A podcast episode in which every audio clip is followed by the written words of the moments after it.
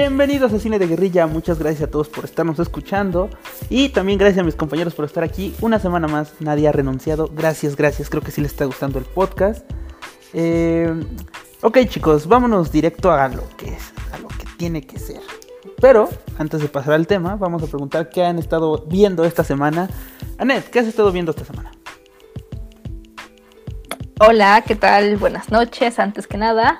Eh, pues mira, seguí tu consejo y empecé a ver Sex Education.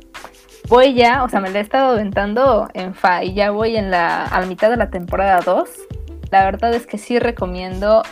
me recuerdo mucho a la época de la prepa. Por ahí me decían que retrata eh, problemáticas bastante actuales y, sí, bastante actuales, pero creo que ya no son mis problemáticas y agradezco eso.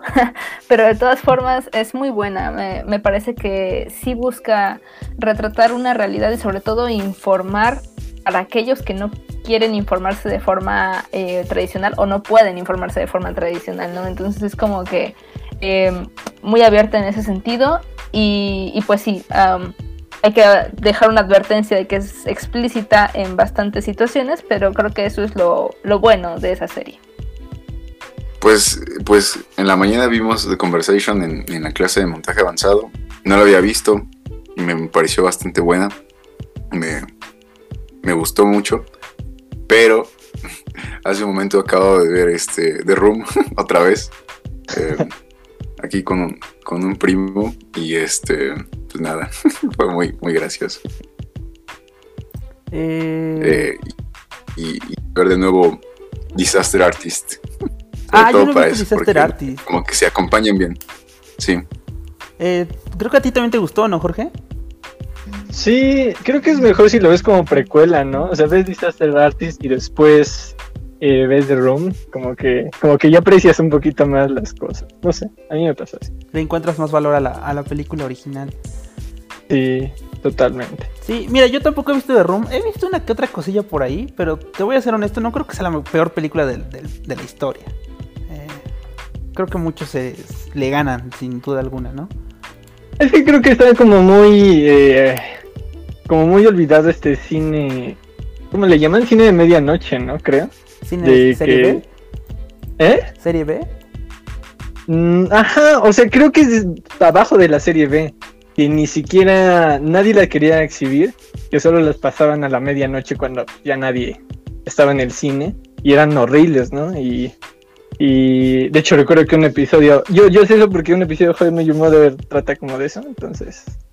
Eh, y, justamente estaban en la disputa de cuál era la peor película y, y, el nombre que resultó ahí fue una que se llama Manos de Hands, de Hands of Fate. Y sí, vi como 10 minutos y sí está horrible, o sea, sí le gana de Room sin problema. Ya. Ah, ya tienes la palabra, Jorge. Dinos, ¿qué has estado viendo esta semana? pues eh, vi Blue Velvet de Lynch, de David Lynch, por recomendación de mi profe, guion. pues está bien, o sea, está, está muy normal, ¿no? Yo, yo he visto cosas de Lynch y son como que media extrañas. Y este es como muy normal.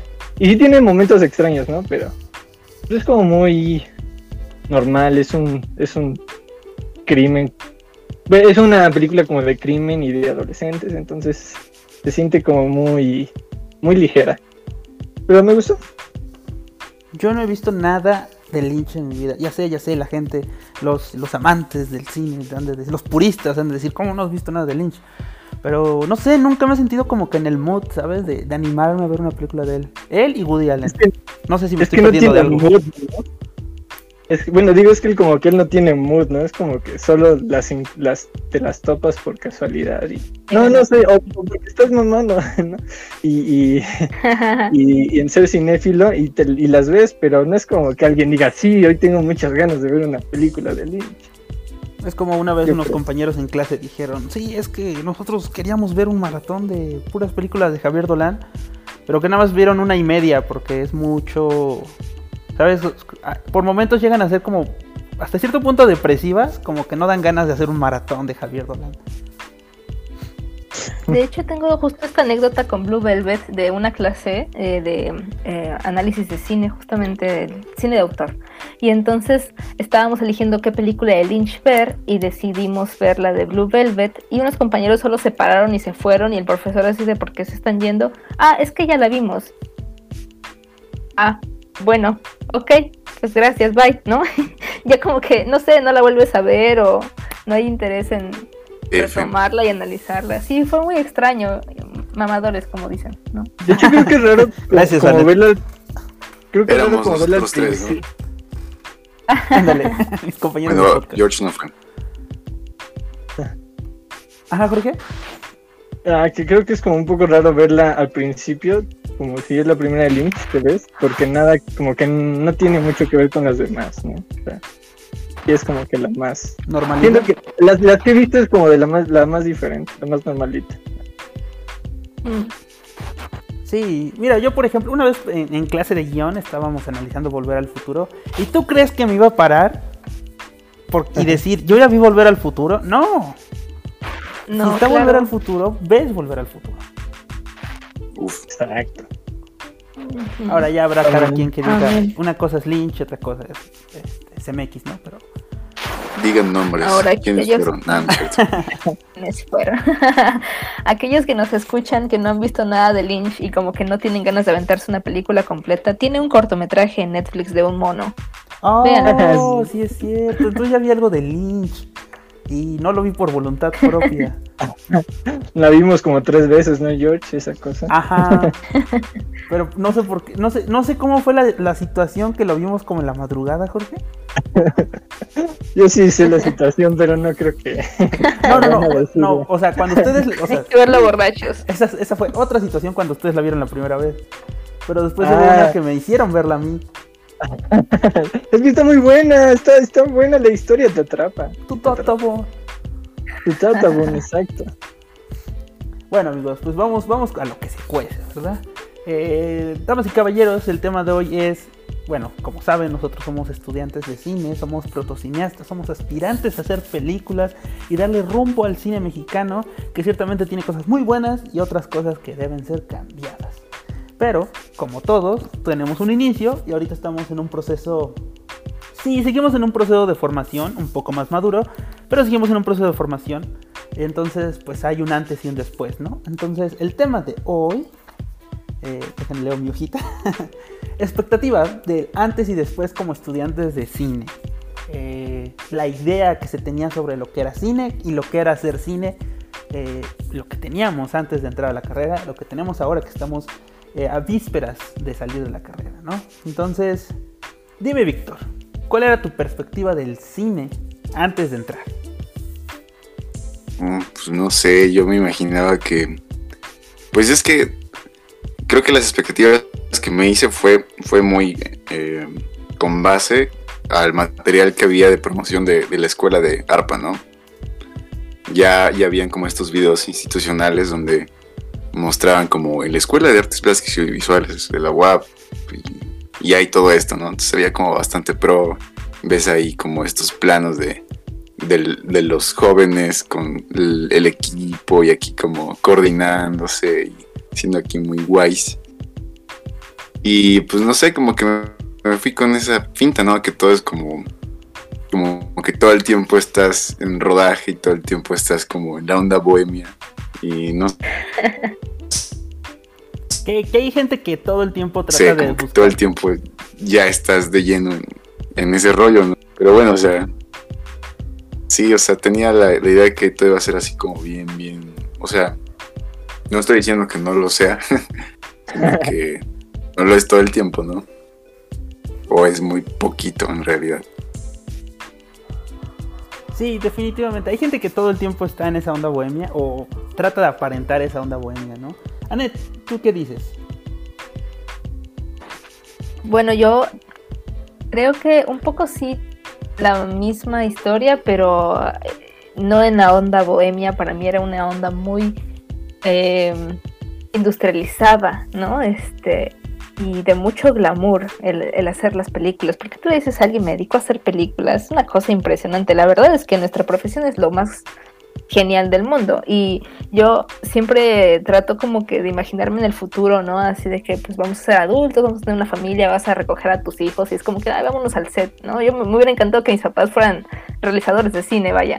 Es algo que para mí se me hace muy genial, pero, pero pues sí, claro, estudiarlo no es lo mismo que, que como te lo estás imaginando y, hay muchas partes que se vuelven tediosas, desconcertantes y desesperanzadoras al momento de entrar, ¿no? Este, pero bueno, creo que dentro de todo he encontrado rodajes donde, donde sí me visualizo con esa, esa fantasía con la que entré, ¿no? Y digo, wow, esto está muy bien organizado, el equipo es, es bueno, este, la gente se entiende, hay una visualización, hay un trabajo profesional de esto, pero ha sido, vaya, uno de 20 tal vez.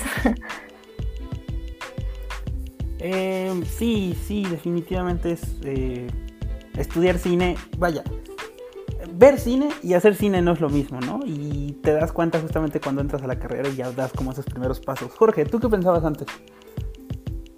Eh, pues yo como estudié otra carrera antes, eh, recuerdo que cuando la estudiaba decía, chin, ahorita estaría aprendiendo iluminación o cinefoto o algo así bien pro y estoy aquí tomando clases aburridas. Y ya cuando entré fue como que... Chin, ahorita Pues- estaría viendo qué es un... qué es coerción, qué es un dictamen fiscal. Ah, pues no tan así, pero o sea, sí fue como de, oye, pero no deberíamos de estar trabajando, viendo la luz, viendo... esto".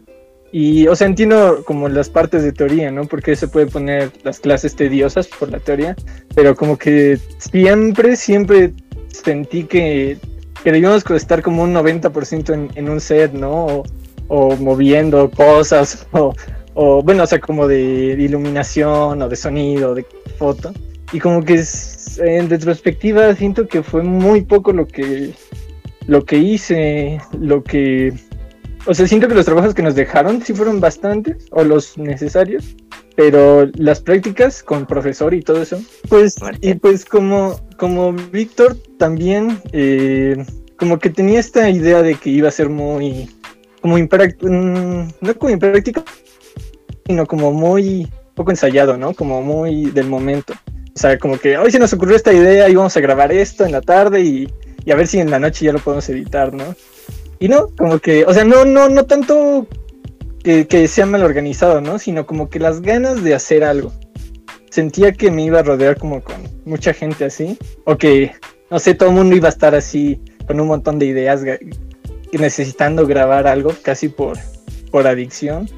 Y como que no, pues es, es como que muy relajado, muy, muy diferente, ¿no? Es como más relajado el ambiente. Sí, sí, te entiendo completamente, ¿no? Mira, yo por ejemplo estuve dos años estudiando comunicación en una escuela bastante limitada y recuerdo que en algunas clases audiovisuales eh, llegó a surgir la pregunta, ¿no? Eh, ¿Es necesario tener un guion? ¿Sabes? O sea, eh, en nuestra ignorancia, ¿no? Cosa que el profesor dijo, eh, no, no es necesario y todo eso, pero pues ayuda como tener perspectiva para saber qué grabar. Y ya a estas alturas yo sí digo, no, espérate, sí, es súper necesario tener un guion, ¿no? Pero vaya, de- para que tengan una idea de cuál era mi ignorancia y tal vez la de mis compañeros en ese momento de, de tratar de solo grabar sin guion porque lo que queríamos era grabar, ¿no? Y también es como parte del tope que nos metíamos en un principio de, pues sí, queremos grabar, pero poco a poco nos fuimos como dando cuenta que entre mejor queramos las cosas, mejor organizada tienes que estar previamente, ¿no?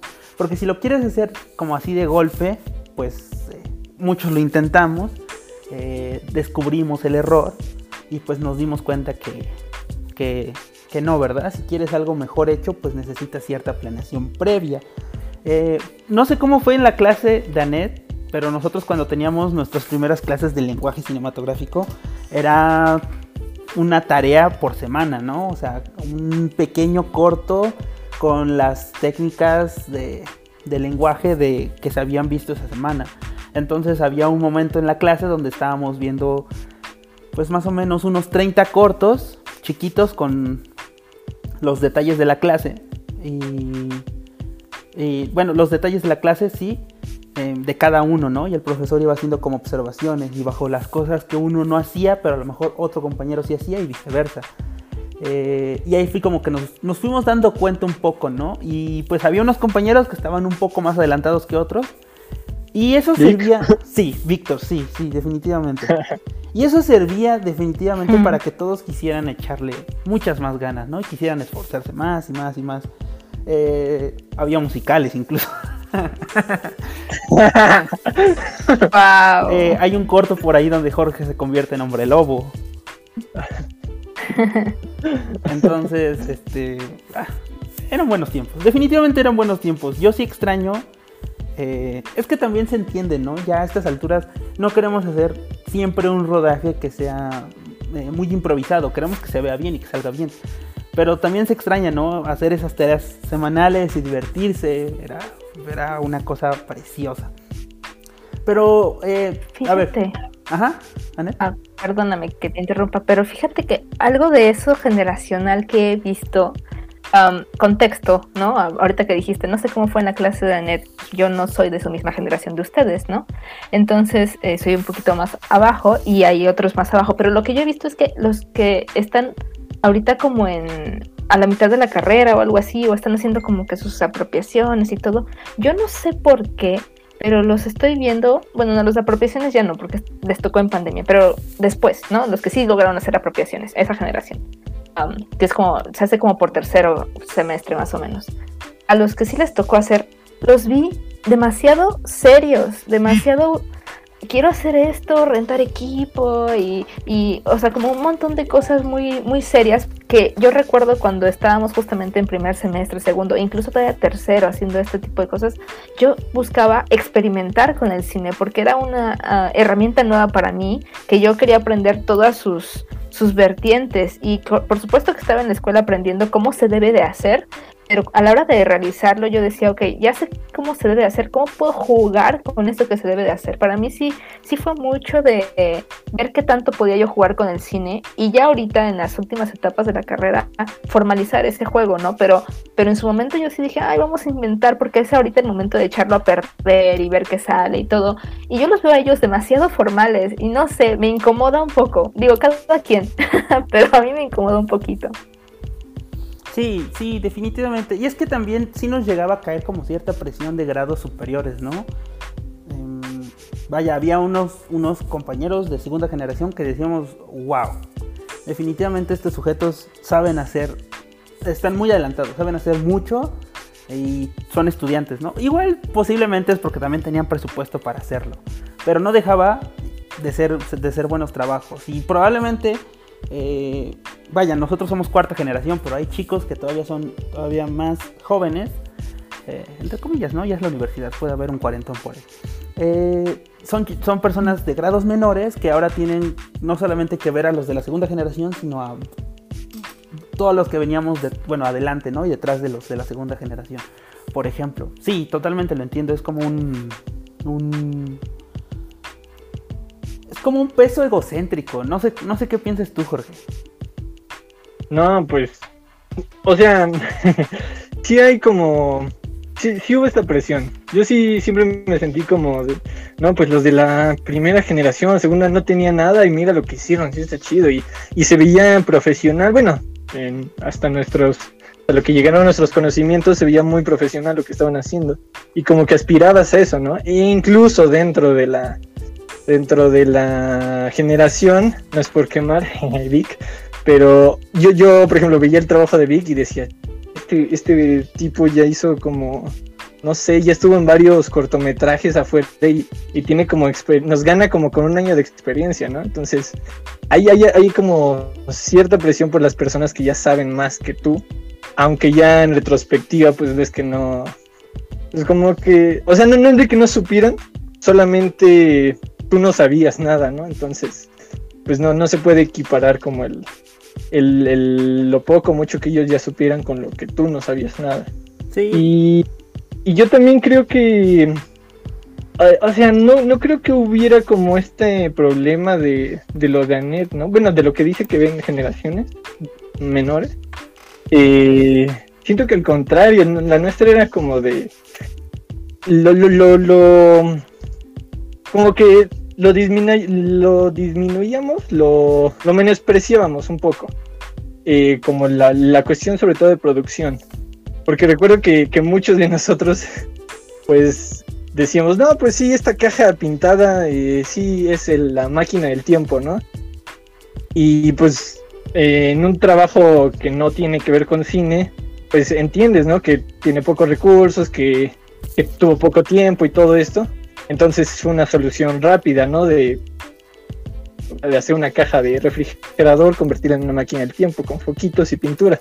Pero ya cuando llegaban con los profesores, sí era como, ¿y por qué pusiste esa caja de cartón? No, nada que ver con una máquina del tiempo. Entonces, creo que esta cuestión de la de la producción, enfocarse en, en, la producción de, de, nuestros cortitos, nuestros trabajos, como que no la tomamos tan en serio, siento. Y, no, no, no, no, no estoy haciendo de menos de trabajo a la generación, ¿no? Para nada. Pero, o sea, yo, yo mismo me sentí así, ¿no? Como que, ah, esto, esa, esos niños de 15 años sí pasan por adultos, ¿no? Y pues no, pero como que todavía no caíamos en cuenta de eso.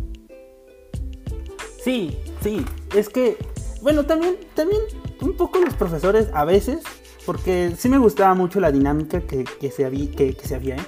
que se tenía cuando se calificaban como los cortos de final de semestre, que para quien no lo sepa, eh, nos juntábamos en la sala Chaplin, donde proyectábamos los cortos, eh, y los profesores daban su opinión y no había retroalimentación, o sea, los profesores daban sus puntos de vista y el alumno pues nada más tenía que escuchar, ¿no? Porque pues es, yo lo entiendo por el hecho de que no vas a estar en todas las salas de cine para justificar cómo salió tu película.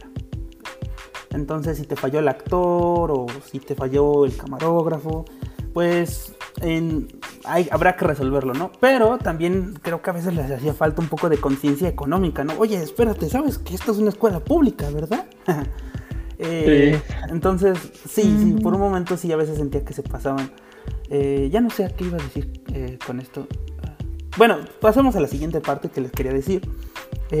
chicos, yo quisiera preguntarles, ¿en qué momento empezaron a sentir como cierta, ¿cómo podría decirlo? catarsis, por así decirlo, de, de, oh, con que así funciona esto. ¿Sabes? Cuando ya empieza a, desaparecer esa mente inocente y te vas dando cuenta que las cosas son de cierta manera, ¿no? Porque pues no se pueden hacer así. Para que me entienda, por si no, no fui claro, eh, voy a poner mi ejemplo. Yo recuerdo, eh, recuerdo claramente que yo decía, pues yo puedo grabar solo, ¿no? Yo creo que es el error que, pueden, que cometen muchos. Yo puedo grabar solo. Eh, entonces recuerdo una vez que fuimos a grabar la tarea de un amigo, Alejandro, y entonces tenía solo tres, tres actores, ¿no? Pero él nunca en ningún momento llegó a designar quién se hacía cargo de la cámara, del sonido, quién daba instrucciones de, a los actores, no, él, él trataba de hacer todo. Y entonces, al ver como que su, su momento de, de como confusión. Eh, se le iban muchas cosas y ahí fue cuando me di cuenta de lo necesario que, se, que era para que, que era la gente trabajando en conjunto para que esto se pudiera hacer de manera óptima. Porque él tenía que darle, darle grabar a la cámara, tenía que darle grabar al celular con el que grababa el sonido, tenía que dar las indicaciones, después daba corte, pero se le olvidaba cortar el audio, pero sí cortaba la cámara, entonces se hacía todo un rollo y se perdía tiempo en algo que eh, si hubiera designado con más gente, hubiera sido muy fácil y muy rápido. Entonces en ese momento cuando lo vi como que, por cierto, yo estaba ahí haciendo nada. ¿Sabes? Ni siquiera hice por ofrecerme, ni siquiera hice por decir, no, yo te ayudo. No, no, no, como que yo lo dejé solito eh, porque también era como mi ego pensando, no, no, pues él puede solito porque yo también puedo solo, ¿no? Pero gracias a eso como que hice conciencia y me di cuenta pues de las necesidades de trabajar en equipo. No sé si ustedes tienen un ejemplo similar. Eh, tú, Anet. Perdón, se me olvidó decir a quién y luego no sé. Claro. pues mira, realmente yo me di cuenta, me hice consciente de esta forma de funcionar el cine que, funciona con muchas manos previo a entrar a la universidad, porque tomé un taller de cine, que de hecho fue lo que me hizo decidir que sí quería yo estudiar cine. Pero mi momento de catarsis dije, este es el tipo de cine o el tipo de producción, más bien, que yo quiero realizar. Fue en tercer semestre, porque eh, nosotros tenemos un profesor que es de Ciudad de México, ¿no? No es buen profesor, pero es muy buen contacto. Entonces sabe lo que hace y nos invitó a un rodaje em, de un comercial de Fox Sports. Entonces, obviamente, pues la, la cantidad de gente, la, el nivel de producción, ¿no? El presupuesto que había, pues, es un comercial de Fox Sports. Estaba demasiado bien, y ella es como una calidad muy profesional. Y entonces cuando yo fui y me di cuenta de lo distante que era a nuestro manejo del set, a nuestra distribución de los puestos, a la manera en la que funcionamos, en cómo usan el equipo, ¿no? O sea, me acuerdo muy bien que estábamos ahí es, viendo el rodaje. Para empezar era una casa rentada para hacer eh, puro set y tenían tres sets al mismo tiempo que se iban organizando de acuerdo a las escenas, ¿no? Entonces terminaban de grabar un comercial, lo mandaban a edición, edición ya tenía los cortes de 30, 20 y 7 segundos, decían sí está bien, ya limpiamos set, vámonos al siguiente, eh, al siguiente set, ¿no? O sea, súper eficiente. Y me acuerdo muy bien que estábamos en uno de esos y se empieza a incendiar, bueno, a sacar humo, una luz corte los gaffers a encargarse de la luz, el director ni se inmutó, director de fotografía, actores estaban ahí trabajando en las posiciones de cámara y todo eso, en lo que apagaban el incendio, y bueno, no era un incendio tal cual, pero en lo que solucionaban el problema, ya terminaron de solucionar el problema, todos regresan a sus posiciones, nadie más se movió porque todos saben exactamente qué puesto tienen y a, qué van a ir, ¿no?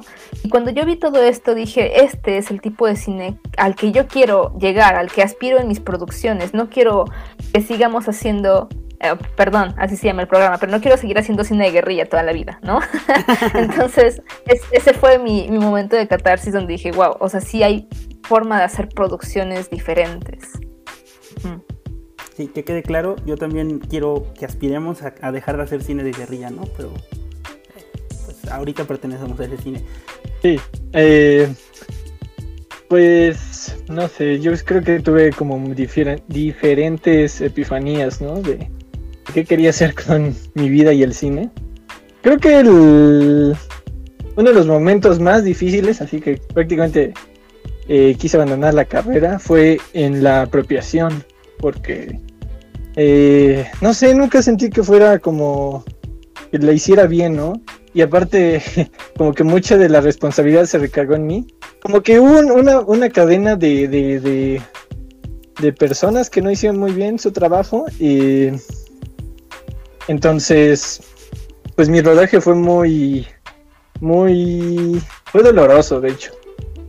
Y el problema es que yo sí había dejado muchas cosas para el final, ¿no? Pero también otras personas habían dejado cosas para el final.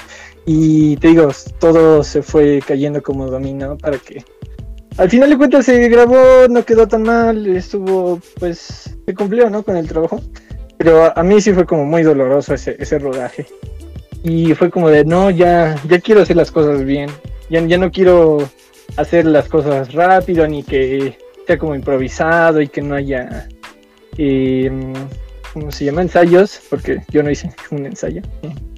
Y, y bueno, eso fue como mi primera vez que, caí de que pues, ya quiero hacer las cosas bien. Pero creo que poco antes de entrar a la carrera, a, la pandemia, tuve como otra epifanía de decir como, eh, pues sí, quiero hacer las cosas bien, pero también quiero como, eh, pues como estar aterrizado, ¿no? En, dónde estoy eh, y en lo que se puede hacer con, las personas que, me llevo y, en los recursos que tenemos. Eh, no sé, bueno, o sea, siento que también tuve en un punto esa forma de pensar como Danet. Y no digo que esté mal, ¿no? Para nada. Eh, pero, pero como que ahora lo veo un poquito más desde el, desde aquí, desde pues el cine de guerrilla, ¿no? Desde hacer como eh, producciones sin tan, sin tanto, sin tanta, ¿cómo se llama? Sin tanta elegancia, sin tanta como formalidad. Eh, también, ajá, con, o sea, más que nada como juntándote con personas que quieren hacer cosas, ¿no? Y, y que pues ahí fluyan ideas y, y fluyan proyectos. Y, no sé, como que siento que ahorita como que se me movió la dirección en la que iba mi, con mi carrera. Entonces siento que ahorita estoy como pensando cómo, cómo equilibrar las dos cosas, ¿no? Estas siento que son perspectivas medias, no, no diferentes, no, no, están, no están en contra la una de la otra, pero sí a veces pues como que se desbalancea mucho, ¿no? Sobre todo pues cuando no tienes presupuesto, no tienes eh, tu departamento de producción como muy bien formado y todo eso, pues es muy de, improvisar, ¿no? De, de, de, pues ni modo, hay una bronca, pues hay que sacarla y a ver cómo se saca, ¿no? Pero no, no, no, no es como ya se tiene el plan A, B, C y Z en una producción como los que dijo Anet, ¿no? Y Sí, siento que tiene más, más problemas. Y ya, Sí. ya no sé qué estoy diciendo. Este, no, no, no, pero tiene mucho sentido. De hecho, es algo que alguna vez Aned y yo llegamos a platicar. Que es cierto que no estamos acostumbrados a, a proyectos de a largo plazo, ¿sabes? O sea, eh, empezar a planear algo, hacer un guion, después conseguir el dinero, el financiamiento, poder grabarlo, no es algo que se hace en un mes. Eh, son cosas que pa- pasan años a veces para que se, se, se consolide todo esto y pues uno quisiera que fuera ya, ¿no? Y entonces eh, a veces tenemos como esa, esas ganas de querer trabajar, de querer hacer ya un corto, pero también entendemos y sabemos que si queremos hacerlo bien, pues necesita su tiempo, ¿no? Pero a veces no quisiéramos eso, a veces quisiéramos solo empezar a hacer para sentirnos bien con nosotros, ¿no? Eh, entonces es como que buscar ese equilibrio porque sabemos que necesitamos este eh, tiempo para poder hacer bien las cosas, pero también nosotros deseamos pues hacer las cosas, ¿no? Y a veces estamos este, estancados, como dijo alguna vez un profesor, ¿no? Con un amigo cuando, cuando querían producir, su amigo le dijo, es que yo estoy cansado de gastar mi dinero en carpetas. Porque pues sí, el dinero y la, y la energía se estaba yendo en carpetas y no se estaba grabando nada. Ah, entonces, pues por un lado también es como el lado bueno de, de este cine de guerrilla, ¿no? De intentar sacar algo pequeño, pero con lo que se tenga. Y es igual de, de valioso. Sobre todo porque, vaya, entiendo, ¿no? Que haya gente que ya está muy bien relacionada y no le es difícil como estar en producciones, ¿no? Pero eh, el país está centralizado y todo lo que no sea en la Ciudad de México o en algún otro lugar donde pues las producciones audiovisuales estén un poco más desarrolladas, pues sí es complicado, ¿no? Pero es, es parte de lo que pues deberíamos aprender, yo creo. Eh, también hay como que aprender a también, una vez que te caes en una producción, como lo que decías ahorita de tu apropiación, eh, pues sí, sería oportuno poder levantarse. Eh, aprender a poder levantarnos, ¿no? De decir, ok, todavía estoy aprendiendo, no, no debo sentirme mal, pero son cosas que uno va aprendiendo eh, por sí mismo y que probablemente tampoco los profesores lo, lo saben, ¿no? Saben que nosotros estamos pasando por este proceso. Eh, muchas cosas. Pero bueno, Víctor, Víctor M. Morales. Dime, ¿en qué- ¿alguna epifanía que tú tuviste cuando estabas en, los, en los principios, en los orígenes de la carrera? De decir, ok, entonces esto es el cine. Rayos, pues no sé, creo que para medio construir esa idea, respuesta, eh, como yendo también a la primera pregunta, que- de cómo fue como este ya primer encuentro ¿no? con la escuela de cine, pues no sé, como en mi caso, mm, que no, no considero muy particular, sino creo que es algo ya, ya cada vez más común, que hagas cortos antes eh, que hayas adquirido un poco de experiencia por tu cuenta y que ya llegues como a la escuela como con muchas ansias de, de no sé, de hacer todo lo que puedas, ¿no? Yo, yo sí fui, o creo que soy todavía, como mucho de tomarme muy en serio todo, ¿no? Eh, o sea, dar el máximo esfuerzo así al mil, aunque al final pues no, no esté todo chido. Pero, o sea, sí, o sea, no sé, el corto, el más sencillo, pues trato de tomármelo como si fuese, no sé, eh, David Lynch con Dune, ¿no? Así como de, güey, es el megaproyecto. Entonces, pues no sé, creo que esta primera experiencia con la escuela tiene mucho que ver como, como, cómo te tomas en serio este rollo del cine, ¿no? Y que a lo mejor puede ser como medio feito, ¿no? o sea, se ve... Eh, se ve como uno muy, muy, muy loco. Pero pues creo que está bien porque al final de cuentas esa locura la tienes como que vivir eh, lo más pronto posible para que después ya vengas con un poquito más de calma, ¿no?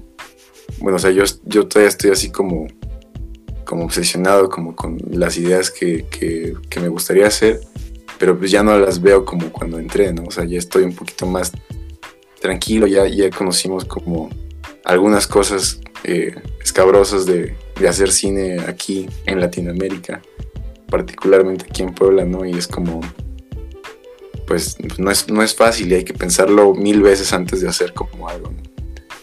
Y respecto a como esas epifanías, sea, pues como mencionaba, ¿no? Había hecho cortos antes en la prepa, ¿no? Me acuerdo que eh, hasta había hecho esto que hacen, ¿no? Los castings con tus compañeros de la prepa, eh, haces un rodaje en tu colonia y no sé, todo ese tipo de cosas como como de, pues aquí somos chavos, no, no mides como la importancia de cada aspecto. Entonces yo pues trabajé con gente que estaba interesada en, participar en algo así por curiosidad o porque de plano les latía como algo del cine.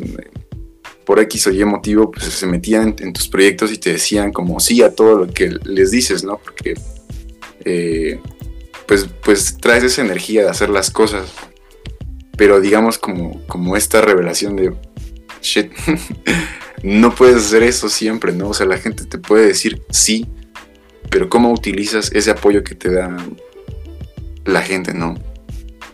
Es muy distinto ya cuando, entramos en, ARPA, pues todos, todos quieren, ¿no? Estar en el corto del otro, actuar, eh, jalar los cables, o sea, todo, todos decimos que sí entre compañeros pero incluso ahí, eh, me acuerdo mucho de este rodaje de la, de la apropiación, que fue como de, me, me, la volé, ¿no? Con, con, todos los aspectos de producción.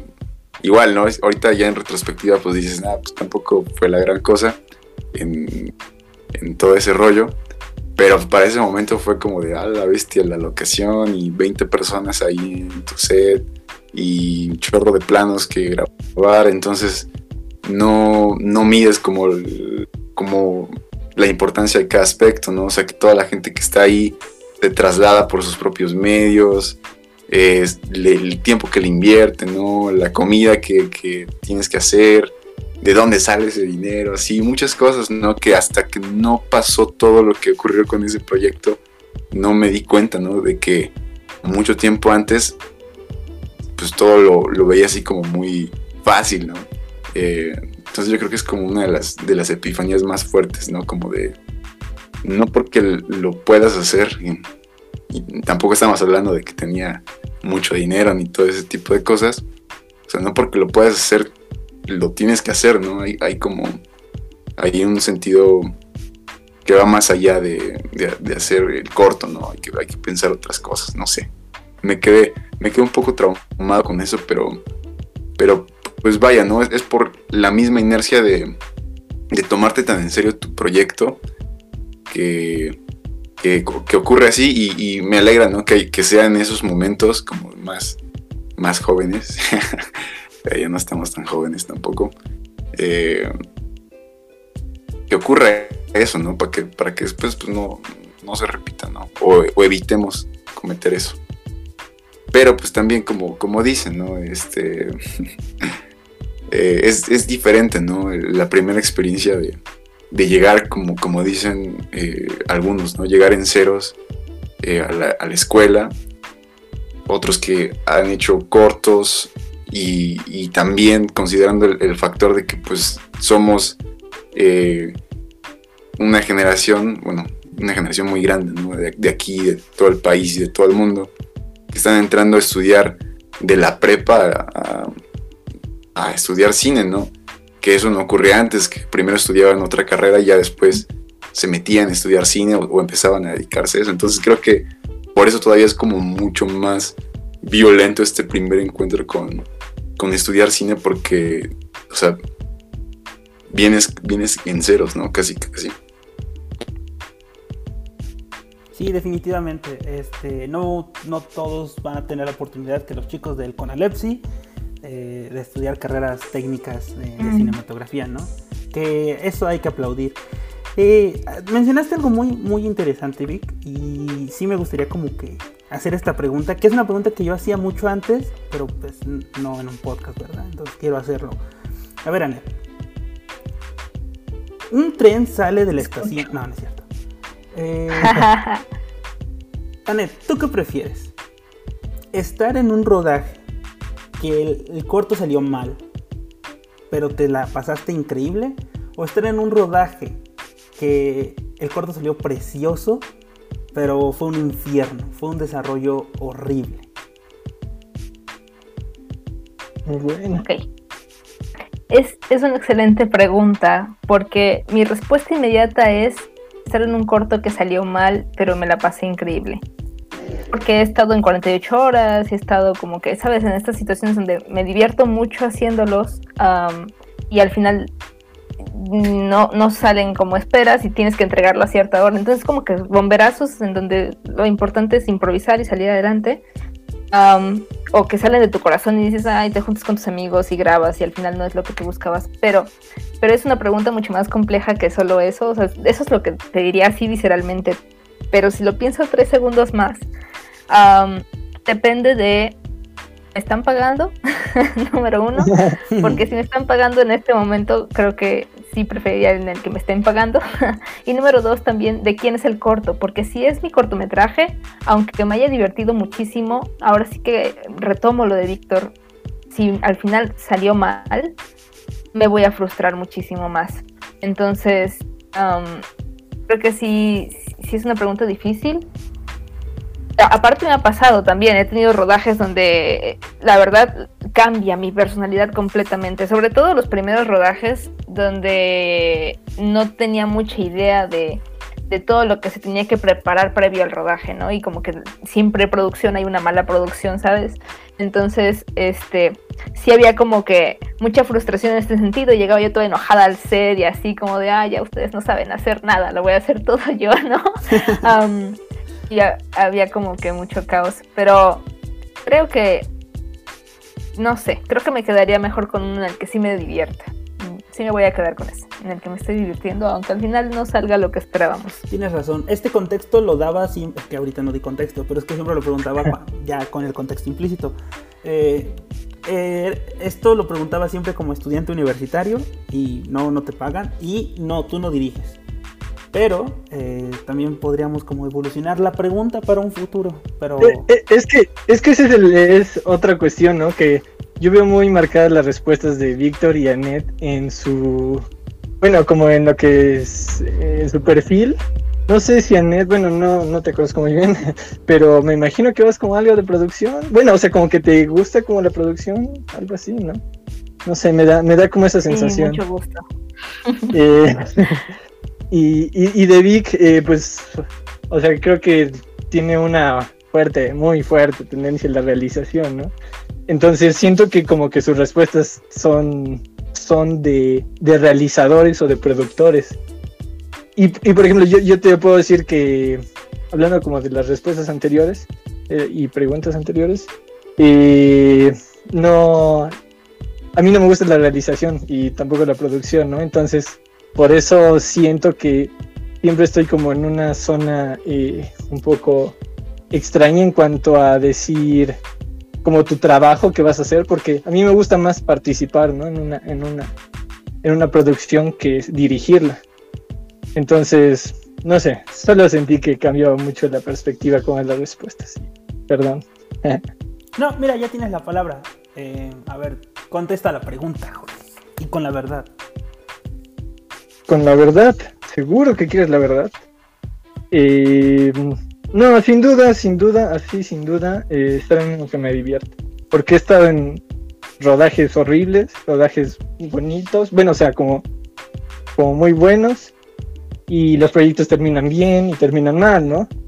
Y creo que sin duda no, no elegiría por nada el que el que termine en un proyecto, bueno, en un, en un trabajo, en una película, en un corto, eh, bien, ¿no? Así que, pero que el rodaje haya sido malo. Y porque, pues, pasé esta experiencia como de no estudiar lo que me gustaba, así como un año, sí fue como un poquito doloroso y como, como, como aprender a valorar, ¿no? La oportunidad. y sí, de hecho estoy un poco de acuerdo con lo que decía una profesora, que era como que yo no creo que no deban estudiar cine hasta antes de tener como otra carrera, otro trabajo, otra cosa. Porque como que siento que sí se desperdicia a veces oportunidades, ¿no? La oportunidad de estar en una escuela de cine. Yo mismo he desperdiciado un montón de oportunidades. Entonces, pues yo estoy acá como porque me gusta la, la, me gusta todo esto, ¿no? Me gusta el hacer cine, el simple el simple hecho de estar en un rodaje me gusta, ¿no? Entonces con eso ya soy feliz. Personalmente ya soy feliz. Eh, si, va, si va muy bien, pues qué bien, ¿no? Si va mal, pues no, no fue un trabajo en equipo también, es algo que se tiene que, que se tiene que asumir la responsabilidad. Pero eh, sí, sin duda prefiero el, el que termine el trabajo mal, pero que el rodaje esté bueno. Sí, eh, dime tú, Víctor. Eh, ¿Estás...? Eh, ah, ok, esa es tu respuesta. Pues igual siento que siento que es complicado, ¿no? O sea, igual por la, la respuesta inmediata, porque pues sí, cuando, cuando no estás en, en los puestos altos de la producción, del proyecto, pues pues no hay pedo, ¿no? Puedes andar ahí de cables, este, de gaffer, ¿no? De asistente de producción, el de arte, de chalán ahí, ¿no? En el rodaje. Y pues no pasa nada, ¿no? Si algo sale mal, pues a ti no te culpan. Te, te dan el catering, ¿no? Puedes ahí medio cotorrear en algún rato en el que pues no, eh, pues no hay una actividad, ¿no? ¿no? estoy diciendo que sea un parque de diversiones tampoco, pero pues sí se la pasa uno bien en, los rodajes, sobre todo que es como un viaje, ¿no? Es como una fiesta, o sea, vas a otras partes, a casa de alguien más y encuentras personas, socializas y no sé, pues está, chido. Eh, mi, única, mi única vida social que, que, he tenido es gracias a los rodajes. Cuidado con el Vic porque le gusta besar de atrás en los rodajes. Ándale. No, yo, yo soy este de pan. De gomita. Pura, pura leche de vaca. Em, pero ya, o sea, como en un, poniéndonos Sergios, creo que prefiero un rodaje en el que. No, espera, no. No, no, no prefiero un rodaje malo. Pues yo creo que más bien tendría, o sea, los rodajes malos tendrían que si pudieras anticiparlos para empezar. si uno supiera que va a ir un rodaje malo, pues creo que no iría. Pero, eh, pues preferiría involucrarme en un proyecto donde todos se lo tomen como bien en serio y, la meta sea el mejor resultado, ¿no?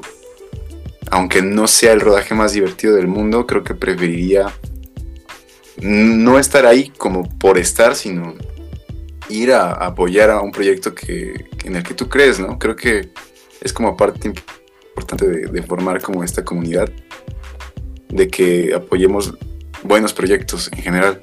Y eso sí, pues, tendrían que evitarse, eh, tendríamos que evitar, ¿no? Generar estos rodajes tóxicos, estos rodajes que, no, que no van hacia puntos positivos, ¿no? Pero ya bueno, ahora sí, después de este choro, pues solo por, por decir una respuesta única, pues prefiero los rodajes divertidos, ¿no? Mientras no venga lo, lo, pro, pues sí, mientras en, los divertidos y ahorita pues no en ninguno.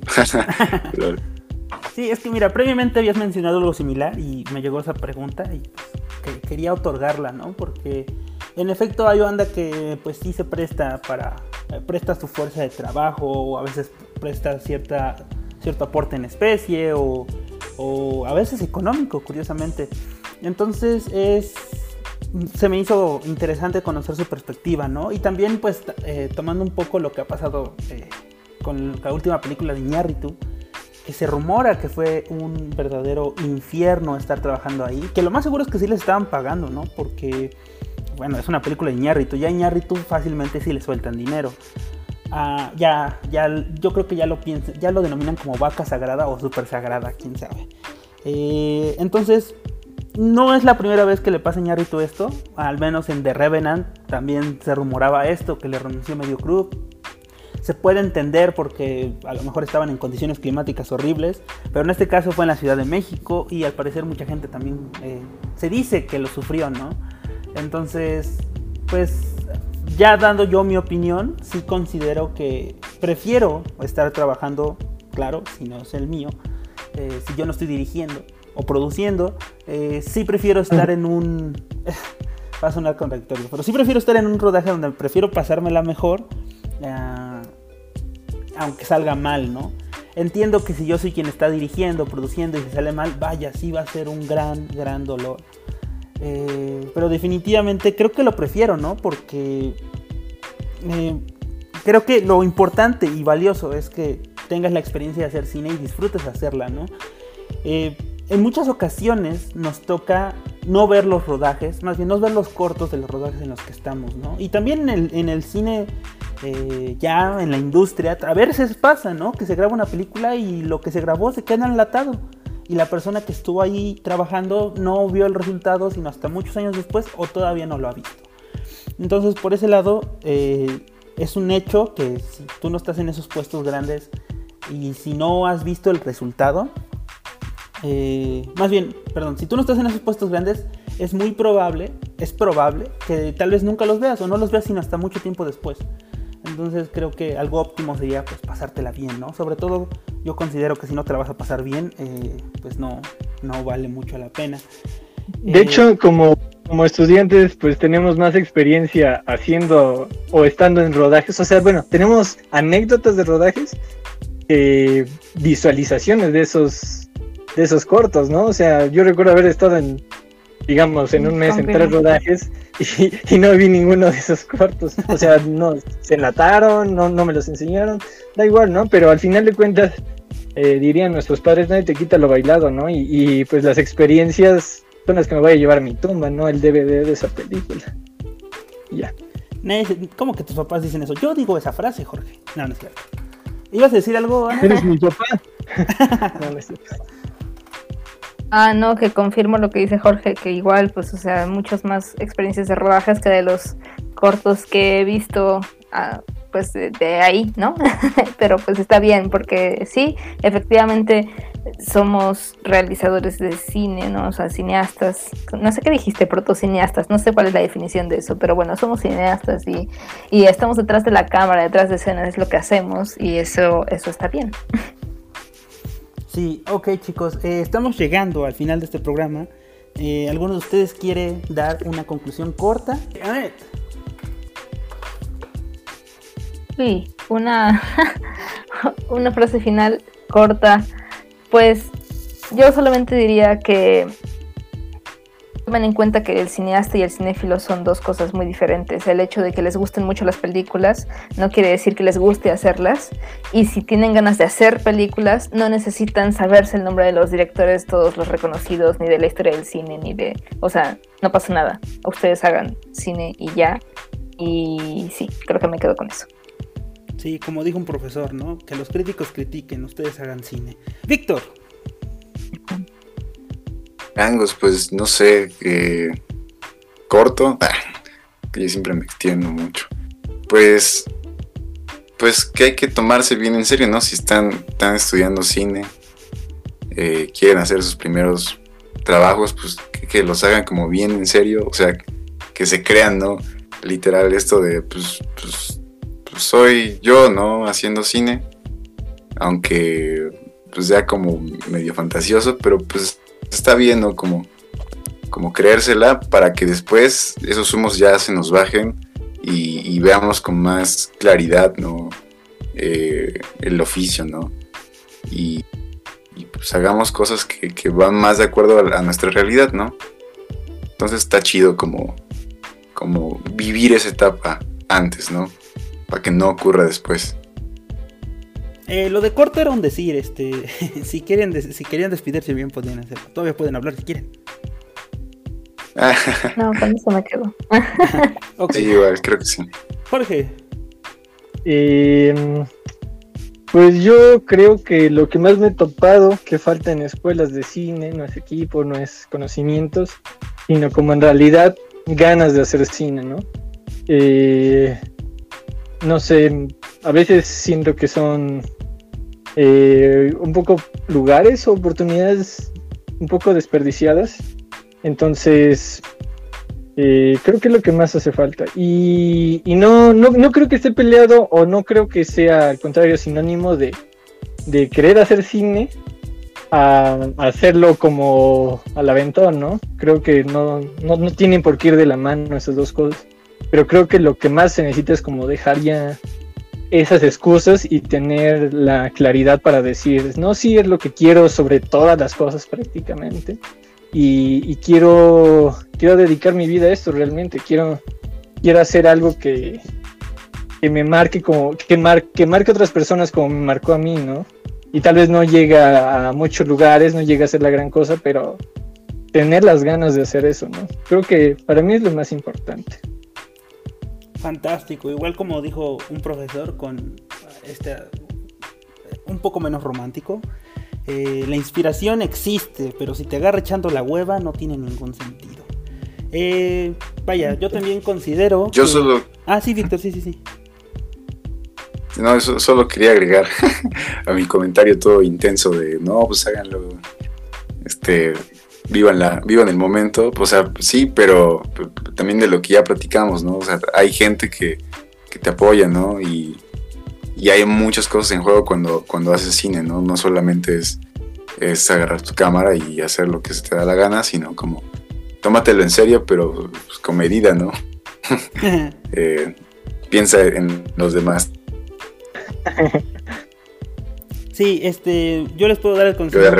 si quieren hacer cine, anímense a hacer cine, no tengan miedo a prejuicios. Eh, e igual, háganlo con responsabilidad, como parece comercial de bebida alcohólica.